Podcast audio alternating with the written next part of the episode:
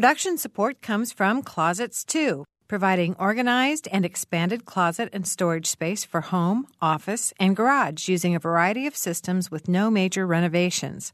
Closets 2, owned and operated in Bloomington, 332 2233. Smithville, a locally owned business serving central and southern Indiana since 1922 with residential and business internet, voice, and security services. Smithville, local pride, global technology. Information at smithville.net.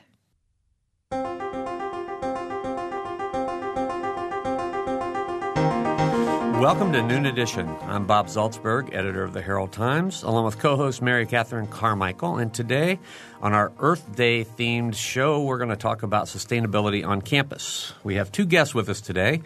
DePauw University Associate Dean of Academic Affairs and Sustainability Coordinator Carol Steele is here, and the Indiana University Director of Sustainability, Bill Brown, is also with us. Bill is an architect who does green building, and he's also LEED accredited professional director, and he's, uh, as I said, director of sustainability here at IU. We have really a third guest. We have the computer now We that we sitting between us. We've never had this before, and um, we're going to try to. If somebody twitters us, we're going to try to respond. So I don't know. We're kind of old, but we're going to give it a try. We are old, but we're, we're eager. We're, ready feeling, to go. Yeah, we're feeling very groovy right now. If you'd like to join us on the program, you can do so. Uh, you can follow us on Twitter at Noon Edition, but more the more conventional styles, please phone us at 855-0811 or 877-285-9348, or you can uh, join us on the website, wfiu.org slash noon edition. Well, Bill, thanks for being here with us today. And uh, Carol, thanks for jo- driving over from Greencastle. But it was you. a beautiful drive today. It was. Yeah. So let's talk about. Um, you know, we we can talk. I'm sure we're going to be able to talk for way more than an hour on this, but we only have an hour to talk about um, all the issues of sustainability that are facing uh, not just people on campus, but everywhere. And Bill, you were saying before the program, you just started your job here at IU six weeks ago. So, can you sort of give us a sense of of uh, your goals as you come into this job and why you wanted the job? Well, happy Earth Day. Yeah. It seems like a fitting uh, program to be on today, uh, this week, Earth Week. And uh, yeah, this is my dream job, and uh, I've been working here for six weeks, and I like to describe it as uh, like drinking from a fire hose. uh, lots of information. I've been trying to listen and learn, and I've been learning a lot from our students. So it's um, really been a joy, especially this past week. Uh, the students have had 10 days of Sustain IU with uh, programs and guest speakers and movies and uh, events like uh, uh, Green Day. And uh, we've just finished up the Energy Challenge, so it's been a very exciting time to be here. Is this was this a newly created position for you? Yes, um, this position was created as the result of a campus sustainability task force that worked for about 18 months and involved over 100 people, and they developed a roadmap for sustainability at IU, and that's my roadmap that I'm following, and um, hopefully um, building on those strong shoulders and, and going forward from there with an even broader effort with even more people involved. Now, Carol, you are the uh, Associate Dean of Academic Affairs as well as the Sustainability Coordinator. When did you get that part of your title? Uh, I was named the university's Administrative Sustainability Coordinator on September 15th last year, and that was the date that uh, President Casey of DePauw University signed the American Colleges and Universities President's Climate Commitment. At that point, we joined about 600 colleges and universities around the United States um, in our commitment to uh, eventually becoming carbon neutral. And the program has certainly been around DePauw for a number of years. And uh, much like what Bill was saying, this is a very student supported, driven program. And uh, as well as uh, certainly there are faculty and uh, staff who are uh, intimately involved also. But um, we um, had made that commitment to the PCC, and uh, we clearly needed somebody to um, uh, drive the program, and so I was asked to do that. Um, I want to take a look at, at the real macro level and have both of you sus, uh, define sustainability as you think it pertains to Indiana University and to DePauw University. Bill? Well, I think the word sustainability um, has its own issues. Uh, one of my friends said that uh, he wouldn't want to describe his marriage as being sustainable. so uh, I'm looking for something more like thriving. So I define sustainability as thriving within our means. And our means are ultimately defined by this planet and by the carrying capacity of the planet. So um, I think that there are a lot of things that we can do within those limits to have a really high quality of life and learn to do things a little bit differently where we eliminate the concept of waste and we utilize uh, natural energy flows and um, live off of the current solar income instead of the, uh, the principal. Mm-hmm. Carol? What a wonderful way of talking about sustainability. I um, uh, would only add to that by saying that I think our long term goal was to become a living laboratory, if you will, and model for the kinds of things that Bill is talking about. And I would only say that uh, we are focused on, yes, not only being good stewards of the physical environment, but uh, we're interested in uh, talking about um, economic well being for everyone as well as social justice for everyone. Yeah, they're also interrelated, aren't they? They really are. So let's talk about how this is manifesting itself and how ideally, maybe down the line, you'd like to see it manifest itself. I, for some reason, when I think of sustainability, food always comes into my mind almost immediately. Uh, energy too, of course, but but food is certainly human energy. Um, what kind of um, changes do you foresee, or have you already undertaken regarding uh, the food that is made available on campus? I'm thinking in terms of buying locally. Are, are, is there any kind of plan to grow food um, that stays in the community and, and is, is you know grown by college students? Or go ahead take take it off from there. I'd like to hear what you have to say about it. Well i think that uh, you're absolutely correct. I think that's one of the first ways that um, uh, the sustainability movement manifested itself on the DePauw campus with students being um, interested in and concerned about the kinds of food that was available to them in the dining hall on campus. And uh, so a number of students came forth and um, took it upon themselves to be able to find uh, suppliers within the area to uh, bring food uh, to the university campus.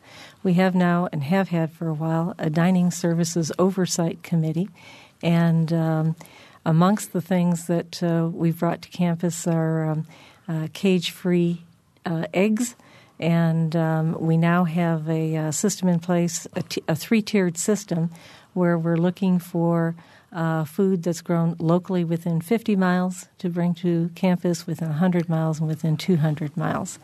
And uh, with whatever meat we are serving, uh, we're looking for like um, grain fed beef and um, um, animals that um, you know have not been um, uh, uh, containing a, a, wide variety of antibiotics and that sort of thing.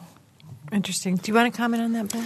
Yes, uh, this is one of those things that I'm learning about in my first six weeks here, and this is certainly an area of interest of mine and an area of interest in the city of Bloomington as well. And there are a number of uh, student research projects looking at sustainable food issues. It is one of those issues that cuts across economy and environment and uh, social justice. And um, there is a movement afoot to get more local food into food service here and into the uh, IMU food service as well. And um, we have an intern that will be studying that this summer. And uh, it's it's something that is somewhat limited by the capacity of the local uh, farmers to provide that food in a way that is um, convenient and fast and uh, that works with the capacity that's needed. So we're going to be building capacity in the local growers as well as capacity in the food service to match that. Mm-hmm. And I would think there would probably need to be some infrastructure along those lines as far as, you know, when I know as a farm, farmer's market attendee, when it rains, it pours, uh, you know, in, in the vegetable world. And so um, I imagine more uh, capacity for freezing and, and even, you know, other ways of preserving food is probably something that you're going to have to look at. Mm-hmm. Mm-hmm. And I would agree with something Carol said that this is uh, an excellent way to use the campus as a lab and there have been some student groups who've started gardening on campus, and we hope to extend that. Uh, go, go ahead, Carol. One of the things that pleases me very much is how our sustainability program um, has become a way in which we can really um, communicate better uh, with the community surrounding us, the Greencastle community. Um, I don't know if you all know that um, uh, both Greencastle and Bloomington were named the only two Indiana green cities of the year this last year. And um, so we're very excited about that and want to be building about that. Um, within the city of Greencastle, there's been a, a, group that's gotten together, a sustainability group, since about January, and many people, students, uh, faculty, and staff from the DePauw uh, campus, um, who, of course, many of whom live in the community, mm-hmm. have been working together with others um, in the uh, surrounding area to um, enhance our sustainability program. And one of the things that is um, got a lot of traction is creating a community garden. Mm-hmm. All right, we're talking about sustainability today. It's an Earth Day themed program. Our two guests are uh, Carol Steele, who's the DePauw University Associate Dean of Academic Affairs and Sustainability Coordinator, and Bill Brown, who's the IU Director of Sustainability. If you want to join us on the program, 855 0811 877 285 9348. WFIU.org slash noon edition is how you can find us on the web, and you can also find us on Twitter at noon edition. Um, I wanted to ask about where you feel uh, these two universities are in terms of sustainability mm-hmm. uh, right now in comparison. You know, we don't do this in a vacuum like everybody is talking about it. Um, with IU, and I, and I can't make the citation, Bill, but I know that, that not too long ago IU was ranked pretty low in the Big Ten in terms of sustainability programs. So, you know, how, how are we faring at this point? Well, there hasn't been another evaluation since that point, so we hope uh, next time that rolls around that we'll have a lot of evidence to show that IU is moving forward. And the ultimate goal is is to be among the leaders in campus sustainability and and really help pull the state up as well and, and help outreach to the, to the city of Bloomington and to the rest of the state mm-hmm. to uh, be a resource. Mm-hmm. And how about DePauw? I don't know that we've been ranked in any way, um, but uh, since I've been in this position, rather like Bill, it's been a fire hose of a variety of types of information. And so, one of the things that I've been trying to do is to familiarize myself with the schools that are generally thought of as having the uh, top programs and um, you know we would certainly like to aspire to be within that realm at some point. Um, I think we're doing quite well. I think that uh, given um, how long our program has been around officially, I think we look like a much more mature program by comparison to these other schools. Mm-hmm. Well, it's such a it, it's such a broad topic as both of you have talked about. I mean, how do you how do you set your priorities in terms of what you're going to focus on? You got, it seems like you have to have some sort of focus. So, so Bill, I know in your six weeks you've been listening and hearing and learning a great deal. But are there one or two places where you think that, that IU should be focused at this point, or is it just a smorgasbord of things that you want to be doing? It's a smorgasbord, and I, I think um, part of this job is taking that smorgasbord and connecting the dots. And um, so if, if, somebody's working on something on one side of campus, in the academic side, for example, uh, there may be somebody else in the operations side that can work with them that they need that knowledge and they can provide some expertise as well. So it all centers around the students, but we look at things like uh, transportation, energy, green buildings. There are 10 uh, LEED buildings in progress on campus now, uh, food issues, water, uh, waste issues, recycling. Um, all those are things that uh, we try to touch on every day, and the army that we use is an army of uh, undergrads and graduate students that are uh, doing internships and doing research and actually doing real projects on campus that uh, make a difference. Give us an example of a project. Well, one of the projects that just ended was the Energy Challenge, which uh, this is the second year this was done. Uh, it was uh, an idea that arose from a student sustainability research project, and um, this year, uh, there were 10 residence halls participating and 18 Greek houses for the first time. There's a Greeks Go Green group. Uh, Greeks Go Green is uh, led by Lucy Wicking, and um, Mackenzie Beveridge is the sustainability intern who um, led the effort this year. And that four week effort saved uh, 700,000 kilowatt hours of electricity, 1.5 million gallons of water, and about $48,000 in energy savings and water savings in four weeks. So, you know, that's the kind of learning experience that we're looking for. It's very powerful. They're peer to peer teaching and learning, and it's a lesson they probably will never forget. You know, it sounds to me like you've got a huge public relations effort on your hands. Uh, has that been your experience as, as you've taken this on at DePauw, Carol? I think so. Um, I think that uh, there's a um, broad cadre of people on our campus who know about and who are involved with what we're doing. Um, on the other hand, I think that there are other people who are very much on the periphery, and um, being the eternal optimist that I am, I think that they would uh, also join us if they knew more about it and had the specific invitation to join us. I think which we do try to do, but you know, there's it, it is a public relations campaign as well as uh, the, the, doing campaign. Mm-hmm, mm-hmm. I, I want to talk about. Um, get back to, to something that Bill said about saving all the savings that the dorms and the residence halls had, and I'm sure the same goes mm-hmm. on at DePauw if, if people know what to do. When you talk about all the water that was saved, and what what are the what are the tips that the leaders, the people, are going in and saying, okay, we can save water if you will? Well, there's a number of things that they did, and um, some of the things we probably don't want to know about, right. uh, like okay. no, not showering for a week, but um, things like turning off the water when you're brushing your teeth, or um, not shaving in the shower, or taking shorter showers. Just uh, a whole range of things. Not washing your car, for example, during that four weeks, but um, really just an awareness of how we waste water and how we waste energy. And you know, I'm sure people turned out the lights when they left their rooms, and um, after a while, that becomes a habit, and it's very hard for you to leave the lights on, or mm-hmm. it's very mm-hmm. hard for you to leave the water on. So. That's the kind of awareness that um, students are really learning from each other, and that's the kind of awareness if that spreads throughout campus and throughout the community and throughout the state. Obviously, that can have huge ramifications with virtually no cost. I should have gone to campus and taught him the mom shriek, like you know yeah. when you leave the water. Ah, turn that off. That's so effective at my house. Hey, here's a, a Twitter that came in. It says, um, uh, "Do the guests have an estimate of how much energy is wasted by computers and other equipment being left on overnight?" Oh, a gasp. One can only guess. Um, uh, you know, we, we certainly ask people to turn off their computers mm-hmm. for a mm-hmm. variety of reasons. Uh, we, as a result of uh, signing the President's climate commitment, are in the midst of calculating our carbon footprint mm-hmm. at this. And uh, we'll probably have a better, more specific answer about those kinds of specific things when we get done with that.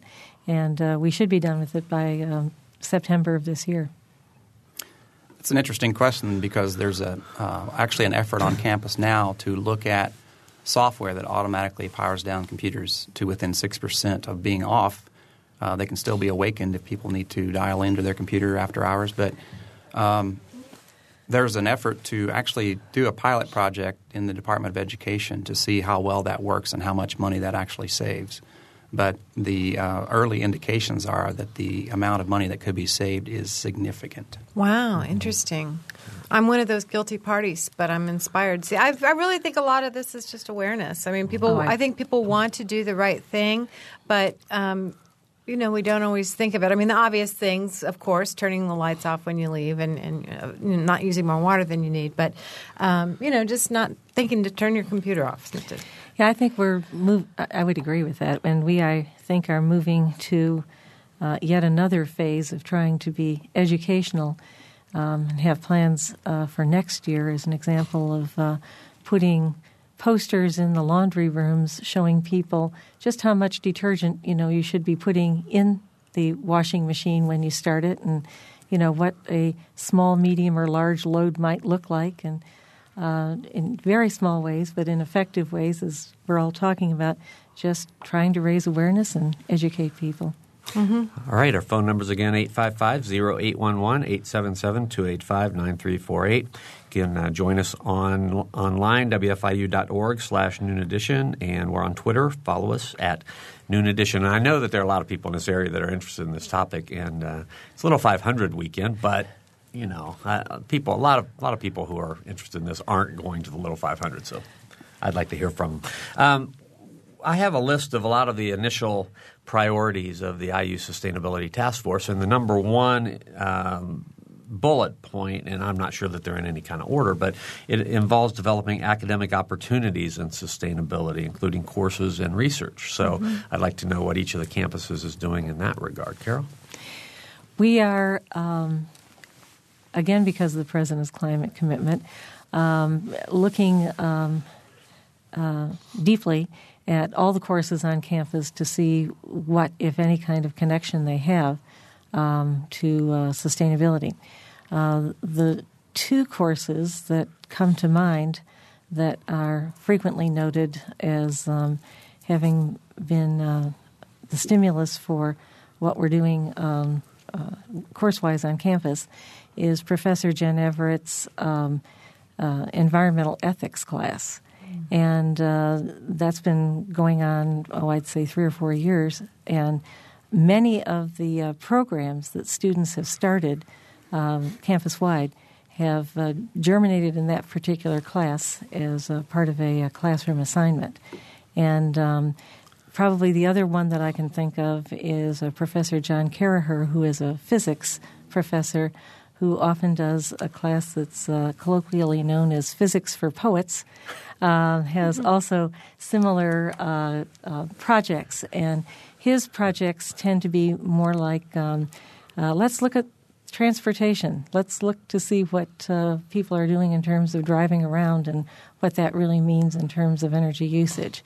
Jen Everett's classes tend to be more things like um, um, one student group, as an example, last year was looking at um, uh, the delivery of, uh, of, of, classes, so to speak, and uh, rating classes in terms of their greenness. Hmm. Now, that meant, you know, um, how much are we doing electronically versus, um, you know, how many pieces of paper are we uh, uh, Xeroxing in a given semester, and, uh, you know, looking at just ways in which we can save the environment by how it is that we're delivering education. Mm-hmm. All right. How about on the IU campus? There's a couple of things that are very interesting that have happened here recently. Um, there's a there will be a semester in 2010, fall of 2010. It's called a themester, and the theme will be sustainability. And that started out as a College of Arts and Sciences uh, proposal, but then it started gathering energy like a snowball rolling downhill, and lots of other uh, units have uh, added their courses to that, and there will be uh, new courses. There will be speakers coming in. There will be all sorts of events surrounding that themester in uh, fall of 2010, and then there'll be some uh, preparation activities in the semester before that, sort of a, a, teacher institute where people can learn how to incorporate sustainability into their coursework. The other thing that uh, we've done recently is one of the student interns researched uh, sustainability related courses that are being offered. And it's a really long list. It's a quite interesting list. But uh, what we still have to work on are majors in sustainability, and mm-hmm. um, there is a concentration in sustainable development in the School of Public and Environmental Affairs, a Master's in Public Administration degree program, and, and I will be able to teach uh, a class in the fall on sustainability leadership, which I'm very excited about. Mm-hmm. Mm, very so, cool. Yeah, I'd like to hear more about yeah, that. I would like to hear more. Yeah, tell us about sustainability leadership. Well, this is uh, Carol and I are in a, a fast-growing profession where there are a lot of sustainability leaders in uh, corporations, in university settings, in nonprofit settings. So, uh, sustainability leadership has to do with um, organizational change leadership. How do you uh, turn the ship? How do you make the uh, the rudder turn to uh, make people look at things a little differently. And the uh, the quote I like to use is uh, by Eric Hoffer, where he said that in times of drastic change, the learners will inherit the future, while the knowers will find themselves beautifully equipped for a world that no longer exists. so uh, we are in a learning environment, and this is this is a, a ship that can turn very quickly because of that, especially with the energy that the students inject into the mm-hmm. system. Mm-hmm. All right, we've hit uh, time for a break now, but I want to uh, invite our listeners again to phone us at 855-0811 or 877-285-9348. That's for the listeners outside of Bloomington, so all these Greencastle people can call us on that number. Or they can Twitter. Or they can Twitter. They can they can tweet us at, tweet, yeah. at Noon Edition, or you can go to the website wfiu.org slash Noon Edition. We'll be right back.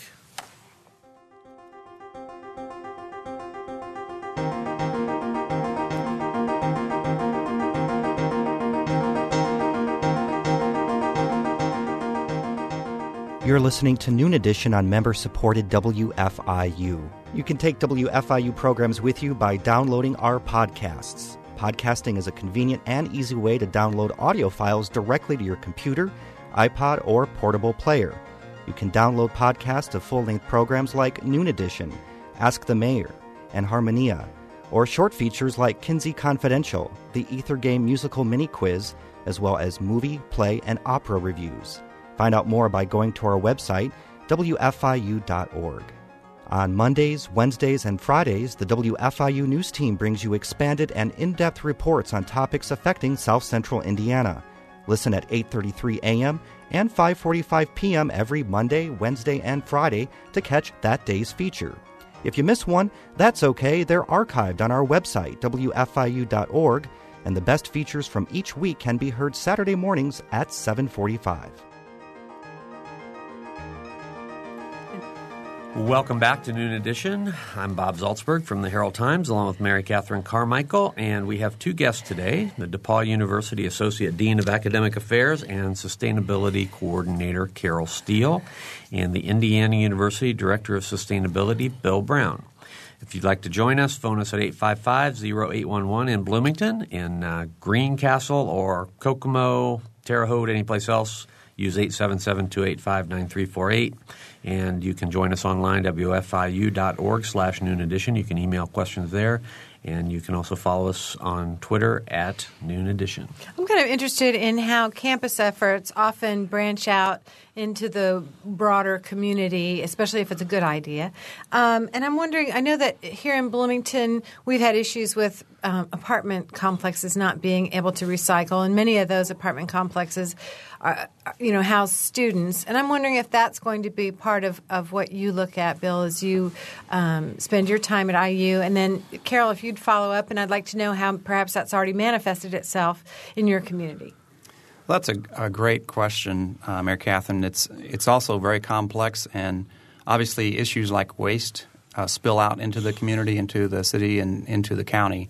So I've met with uh, Larry Barker at the county solid waste district and uh, the mayor's staff, and um, tried to find out what's going on. There are actually uh, three different contracts. The county has its own setup, the city has its own setup, university has its own setup. And then when you get inside the university, we have um, different um, ways of recycling uh, almost at the building level. So it is a, a very confusing, uh, complex issue, but um, I think there's an opportunity to streamline that, working together with, with all three of these entities and working with the waste haulers and trying to increase the number of options that recyclers have, and then also to educate people about options to keep it out of the waste stream in the first place, mm-hmm. about not generating waste in the first place, which um, makes the whole system work better. So you actually do see that as part of your purview? And yes, my purview goes well beyond the, the borders of campus uh, to the city, the county, and even uh, statewide, looking at statewide issues. And you're locally affiliated with the Task Force on Sustainability, I imagine. Yes, yes. that that was again the uh, group that developed the Office of Sustainability and the concept and did the original study that uh, culminated in the uh, study that guides this office now, but uh, is the launching platform for the future. Okay, I kind of missed that connection. Well, that's before. the IU, okay, the IU task force, okay. but there's also the city commission. So you have some interaction. I'm That's the sure one you I have was interaction. talking about. Right? There's a The Bloomington city. Commission on Sustainability. Yes. Yes. Okay, all right. And you just interact with them, I assume. Oh, I volunteer to be a member of that. uh, I need to move here first officially, so um, I'm anxious to get involved with that commission Right. as well. Okay, great. And would Carol, would you like to talk about the spillover from DePauw into to the community? Well, it's definitely there. I think we have been um, very aware of our uh, place within the community and certainly our effect in the community. Um, like Bill, we've been looking at our waste minimization on campus for some time. We're doing composting at this point. We're doing e-cycling. Um, we're doing um, a variety of um, uh, uh, waste minimization programs. We're clearly looking at you know how much water and fertilizer we're using in terms of the buildings and grounds, um, and um, we indeed are talking with the community at large about um, even potentially um, uh, commingling our waste with that waste to see whether or not we can um, uh, get better prices on uh, dealing with it or coming up with better ideas about um, how to deal with it. One of the things that I also would like to talk about um, in terms of how it is that we're kind of flowing over into the community in a slightly different way is that uh, we have a unique program uh, at DePauw, which is called the DePauw Environmental Policy Project. And uh, this includes a number of uh, wonderful students who essentially gave up their summer last summer to study four or five uh, primary issues that are um, truly important uh, to the state of Indiana. And um, so they became essentially experts on these things. And the intention at that time always was that they would be going to the state legislature and talking to the legislators, both as experts and then uh, lobbying for bills that uh, would improve our um, environmental or sustainability posture within the state of Indiana. And so um, they've had that experience now, and um, there have been at least a couple of bills, one having to do with geothermal energy mm-hmm. uh, being used uh, potentially in public places like in uh, the renovation of schools. And um, it's um, our, our DEP group also won a the Organization of the Year award because of their work uh, from the um, Hoosier Environmental Council. Well, congratulations. Thank you. Yeah. We, have, we, have, two callers and we have email, so people are starting to warm up here. Uh, Stan is first. Stan?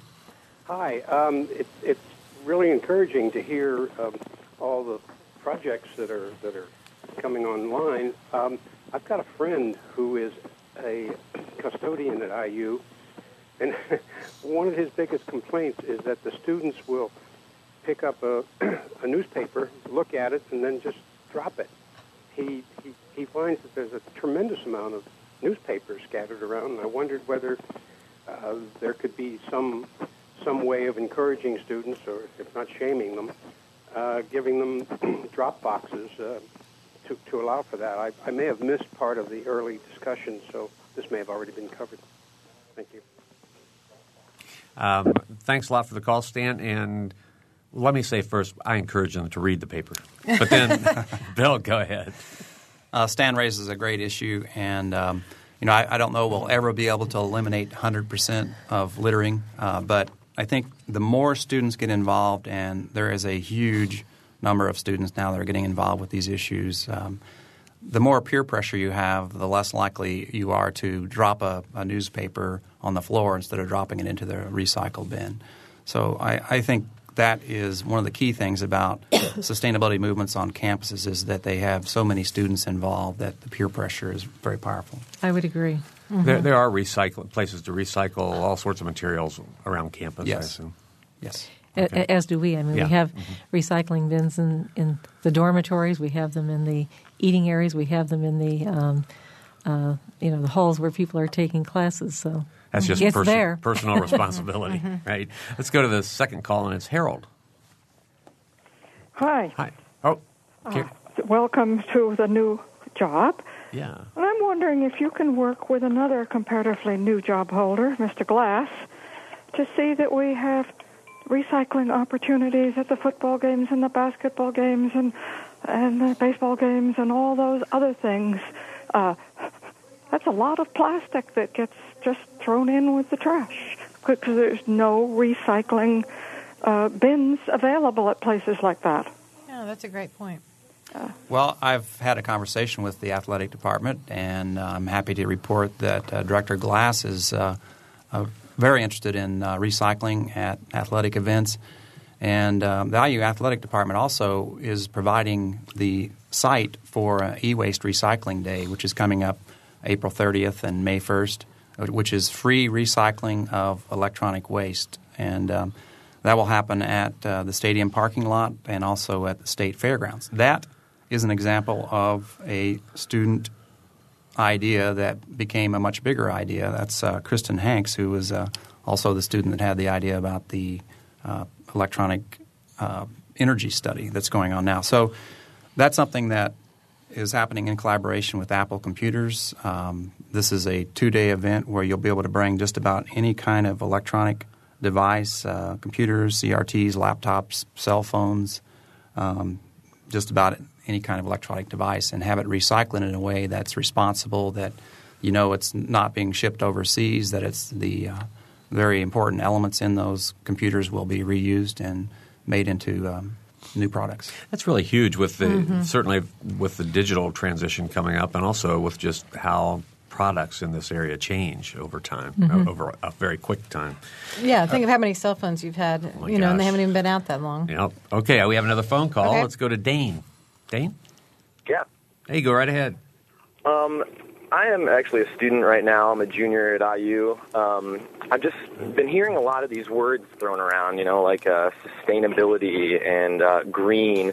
And to me, it just seems like stuff I've been told since I was, you know, growing up. Um, when I was four years old, I get tired of them telling me to, you know, throw away or don't litter and, you know, try and recycle it, it seems kind of the same story. Now, my question is, what are some things that are more of a an attitude change um, that, like your both of your initiatives are going for? I, it seems it seems right now that these are just kind of little things here and there that everyone can do. That's fine and dandy, but what is something on a macro scale that like we can do to make things better? I think that uh, one of the things that I've been inspired by is um, uh, we now annually do a Focus the Nation teach in in February where it's um, not only all day but all week of uh, bringing in uh, speakers and you know talking about all of these things. And just as you're saying trying to um, understand the nuances of what it is that we're trying to do here. And one of the more remarkable people who we had on campus last February uh, is a guy by the name of Chad Pregracke, who um, is probably in his early 30s, but uh, late in his teens, growing up on the Mississippi River in northern Illinois, saw how dirty the river was and became a one man force to clean up the river. And uh, he is now nationally known, and he's got um, several barges and uh, a whole cadre of uh, volunteers as well as a few people who work for him. And he has been not only up and down the Mississippi River cleaning it up, uh, but has been on several of the other rivers in the Midwest doing that same sort of thing. I think his story is just remarkable on a number of levels, uh, but uh, certainly um, uh, a reminder to each one of us that if we're passionate about something, we can find the way to do it. Mm-hmm.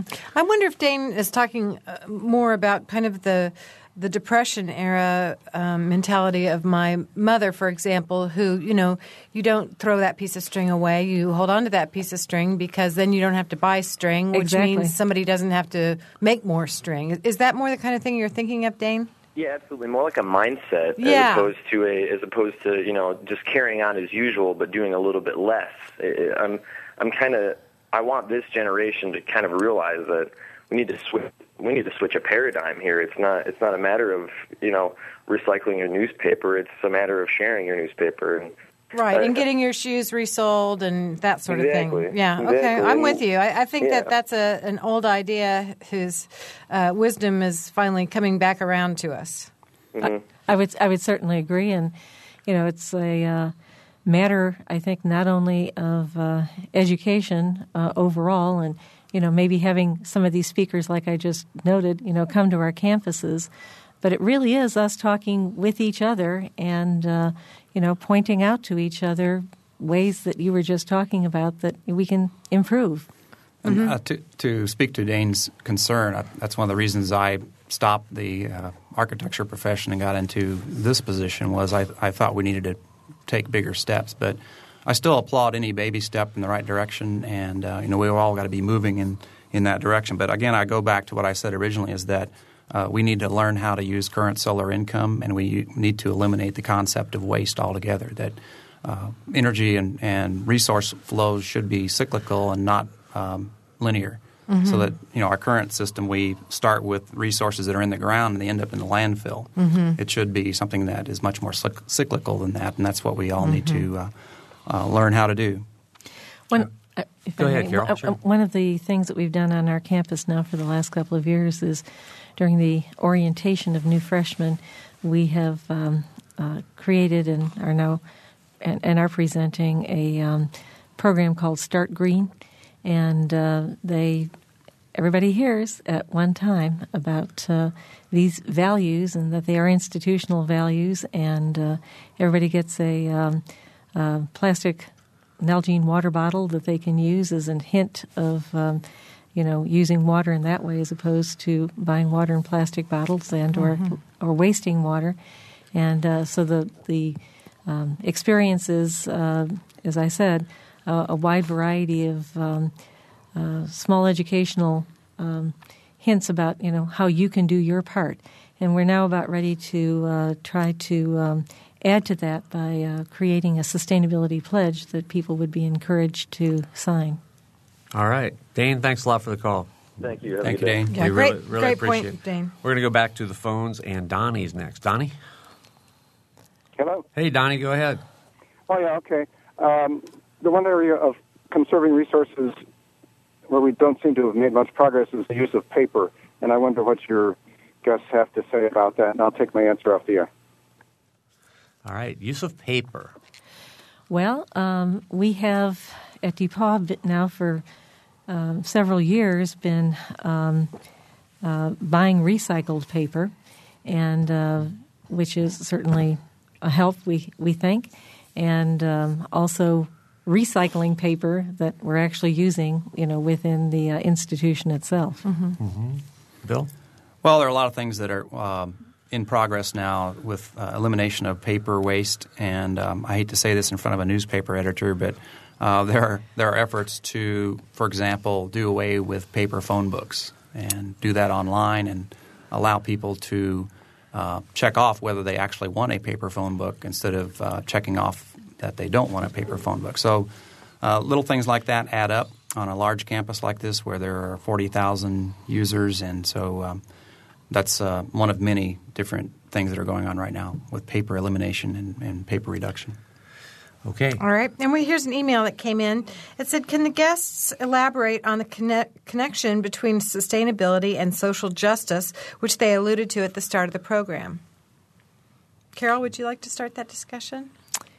Sure. I think that um, within the overall topic of sustainability, which seems to have tentacles in every parts of our lives, um, we certainly are aware that if we are not treating each other well as human beings, um, and this is, you know, on a spectrum of you and I treating each other well and, and being human toward each other, uh, all toward being aware of where there are holocausts going on in this world and somehow making contributions to stop those kinds of things. Um, I, I think that those are truly an important piece of what we're looking at in um, not only um, maintaining what it is that we have on this earth, and but of course maintaining each other. If you use more than your share, how can other people have their share? Mm-hmm. Yeah. In the in the realm of food, also, there's the idea that everybody should have a right to healthy, fresh um, food, and it, it sometimes is more expensive to uh, buy great local food than it is to buy the other alternatives that may be less healthful and less nutritious.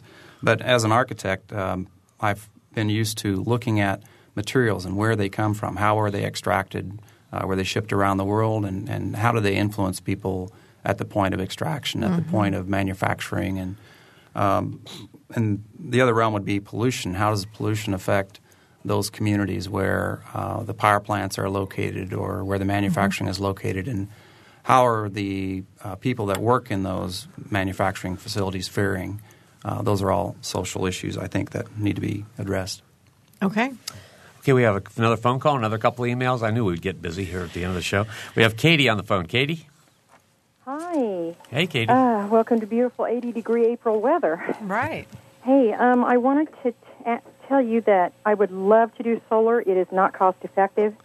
When they get it cost effective for the homeowner, I'll be right on it. Um, the other thing is, um, when I moved down into this area last September, I took my trash and my recycle in dispenser. And uh, one of the trash companies down there doesn't do recycling, and I said, Where can I recycle? And I was told that they had been where they take their trash to this big dump, and um, she said they take the recycle down there and dump it too. And I said, no way. And she said, I have pictures. Now, what's the use of me recycling if they're just going to put it in the in the pits? You know what I mean? Yeah, that's frustrating. it is fr- very frustrating. Yeah, I don't know if we have, you know, what kind of knowledge we have about that. You know, we have I think we've all heard that those things go on from time to time. Well, I'd sure like for somebody to get on it. so if you have a program to send some investigative students out there, Sounds That like a great, great. research project. Good idea. Yeah, it really does. Bill, We'll, go ahead. we'll get right on that, Katie. thank Um, you. I think that all students should should go to a landfill at some point in their career uh, to smell it and to uh, let all their senses realize what happens to stuff when it goes to the landfill. But on your first question, talking about cost-effective solar, my um, last project as an architect opened this past weekend. It's a library in Chrisney, Indiana that ma- makes as much energy using solar photovoltaics as it uses. So it's a net zero energy public building that was built for the original cost of the project. So it's uh, net zero energy at market cost. And um, so I think we need to rethink um, solar and the way we do our accounting and look at the life cycle cost, not just the initial cost. And I think when you do that, you find that there is a huge payback from a lot of these systems um, over the life, and it's probably a better payback than you're getting on your 401k plan. Well, I think that's probably true. yeah, that's yeah. Uh, this is a comment that came in uh, attached to a question uh, earlier from Nadine. It says um, sustainability is the focus of a free IU summer science camp for Indiana students currently enrolled in grades five, six, and seven from July 12th through 24th. We're currently accepting applications for students due May 18th for teachers uh, due May 15th. For more information, please call the Office of the Vice President for Diversity, Equity, and Multicultural Affairs at 812 856 5700. I'll give that again 856 5700. Or visit our website.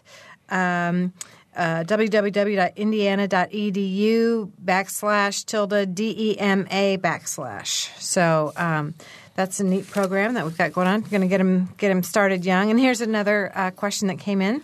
It says, "I fail to see the connection." Uh, Carol, I guess this is for you. I fail to see the connection you made between cage-free eggs and sustainability. Your comment seems to be similar to some of our legislators trying to attach unrelated projects to a bill before it goes to vote. How do cage-free eggs connect with sustainability?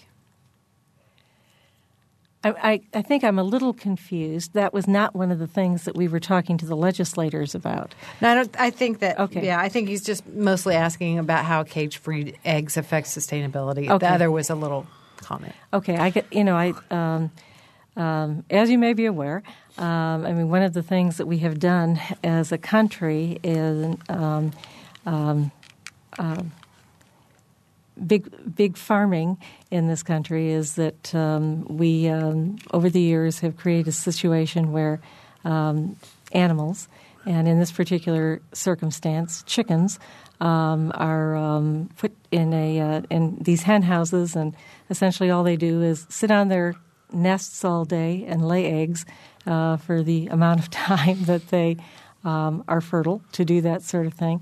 And I think it's just generally thought that um, if we are going to be using animals to uh, feed ourselves, that we ought to be treating them in a more humane kind of a way.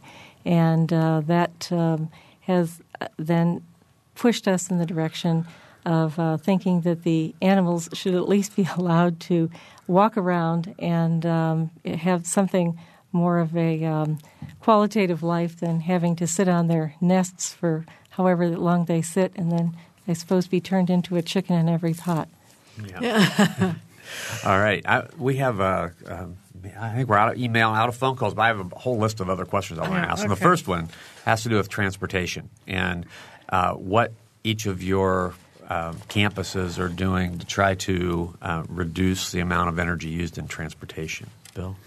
Well, we're in the midst of a campus master plan, actually, on this campus and on the IUPUI campus, uh, looking at some of those issues. And one of the things you can do is uh, something called transportation demand management, where you lower the demand for automobile, uh, single person automobile trips, and you increase the likelihood of people using other means like walking or riding their bike or public transportation. So um, that's a very big part of the master plan. It's also been a big part of several of the student research uh, internships So we're looking at how can we make this campus more walkable, more compact.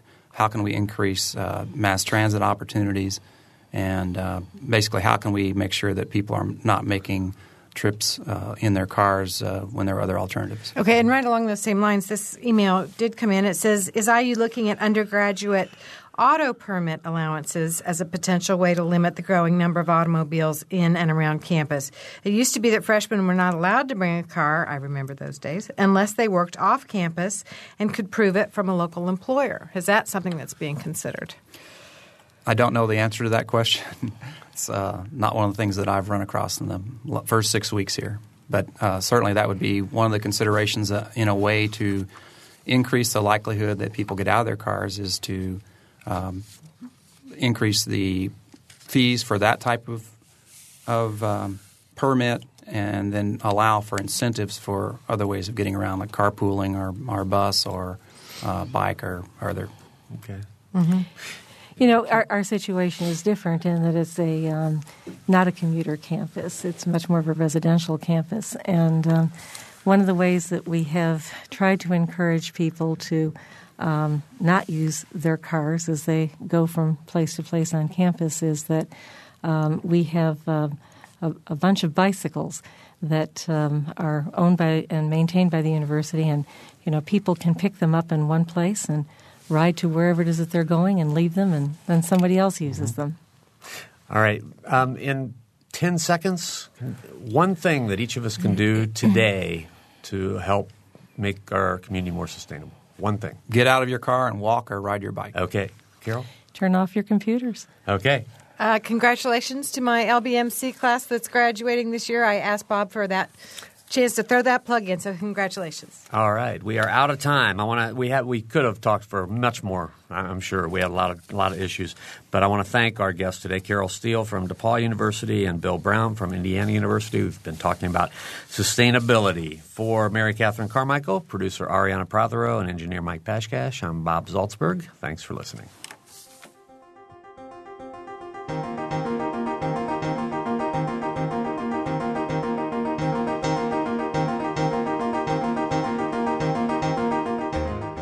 Noon Edition is a production of WFIU and the Herald Times.